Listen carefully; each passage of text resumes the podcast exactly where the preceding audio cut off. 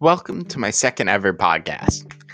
This will actually be the start of a new category of podcast for me that tracks my own development as a teacher. I figured if I'm going to make a project on my development, I might as well make it a series that I can view at the end of the pro- end of the program and review how I progressed each quarter.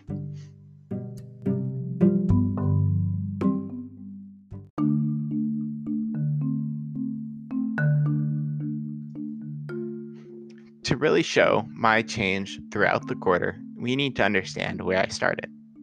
Throughout high school and part of my freshman year of college, I knew I wanted to be a high school mathematics teacher. And I took the time to write down a list of things I liked and didn't like within all my classes, with a focus on my math classes.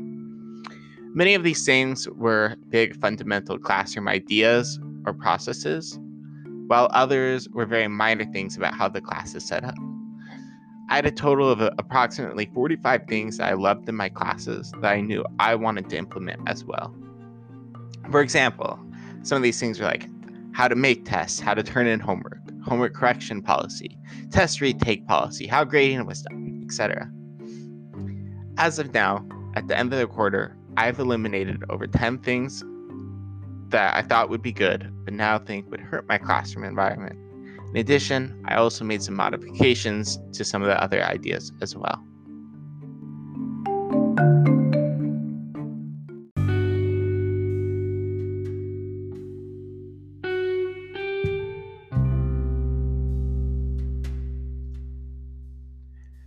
So, why would I make these changes to my list? They work for me, right?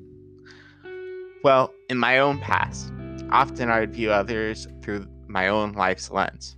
I assumed that, that my experiences and problems were going to be the same that all my peers and students had as well.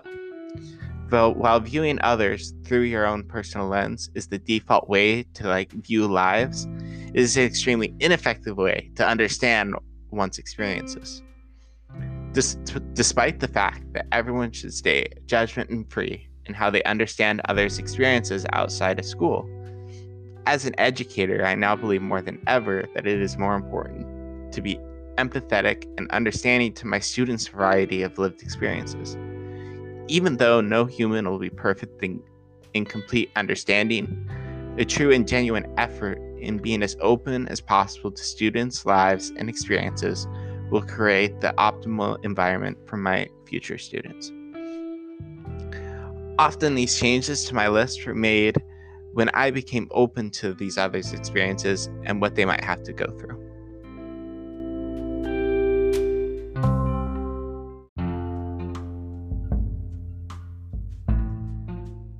In SEC 430, there were two substantial ideas that stood out to me in my development as a teacher. Although the ideas will be carried over into the next quarter as I further develop my understanding, learning the basics of UBD design has helped improve the structure to how I will teach my future students.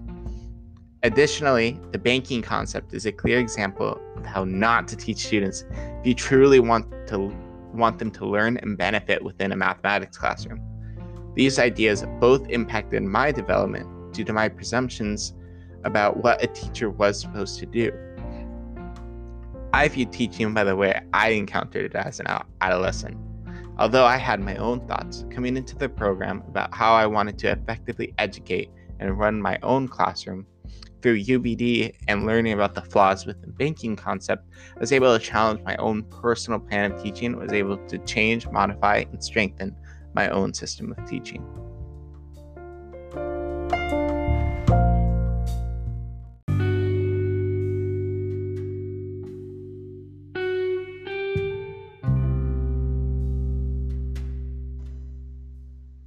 Throughout my experience at Colshan Middle School, problems arose when I tried to help the students. At certain times during my help, I found it extremely difficult to adapt my thinking and my more inclusive knowledge in the field of mathematics to a first time learner of a seemingly simple concept to me. I believe as I help more students, ultimately uh, it helps refine my teaching skills and develop me in a positive way. Although I can struggle with explaining and demonstrating, I know that the more explanations will allow me to develop a wider toolkit for teaching and helping these students. In addition, I try to be as equitable as possible while I help these students, but in this current climate, it's difficult to fully realize who I should be focusing on focusing on helping when these Zoom classes make it extremely hard to have a true connection with the students and develop a true relationship to understand their needs and how to help them the best.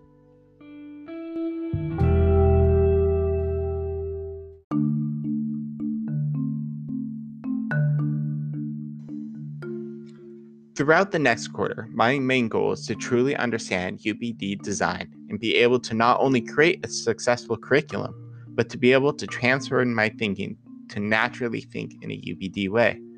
Currently, I struggle with full, fully understanding the system of UBD and want to make sure I pre- appreciate each procedure within it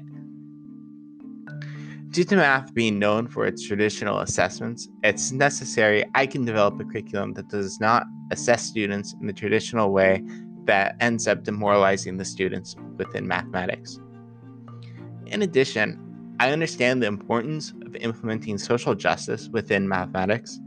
I never even tried to view math through a social justice lens till this quarter. And while though very difficult to implement, when implemented, it can bring greater meaning learning, and interest to mathematics. When I talk about these issues in a mathematical context, it allows for better connections with the students that will reinforce a more positive classroom environment as well.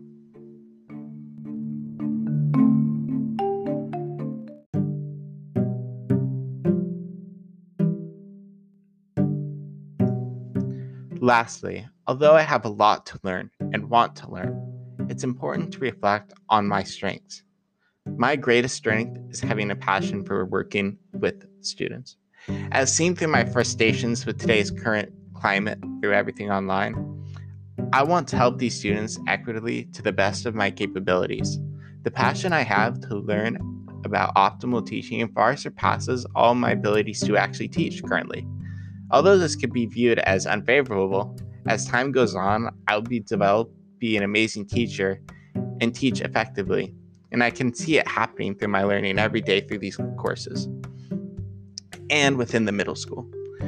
Going forward, it is reassuring to know my passion for learning will greatly further my development as a teacher.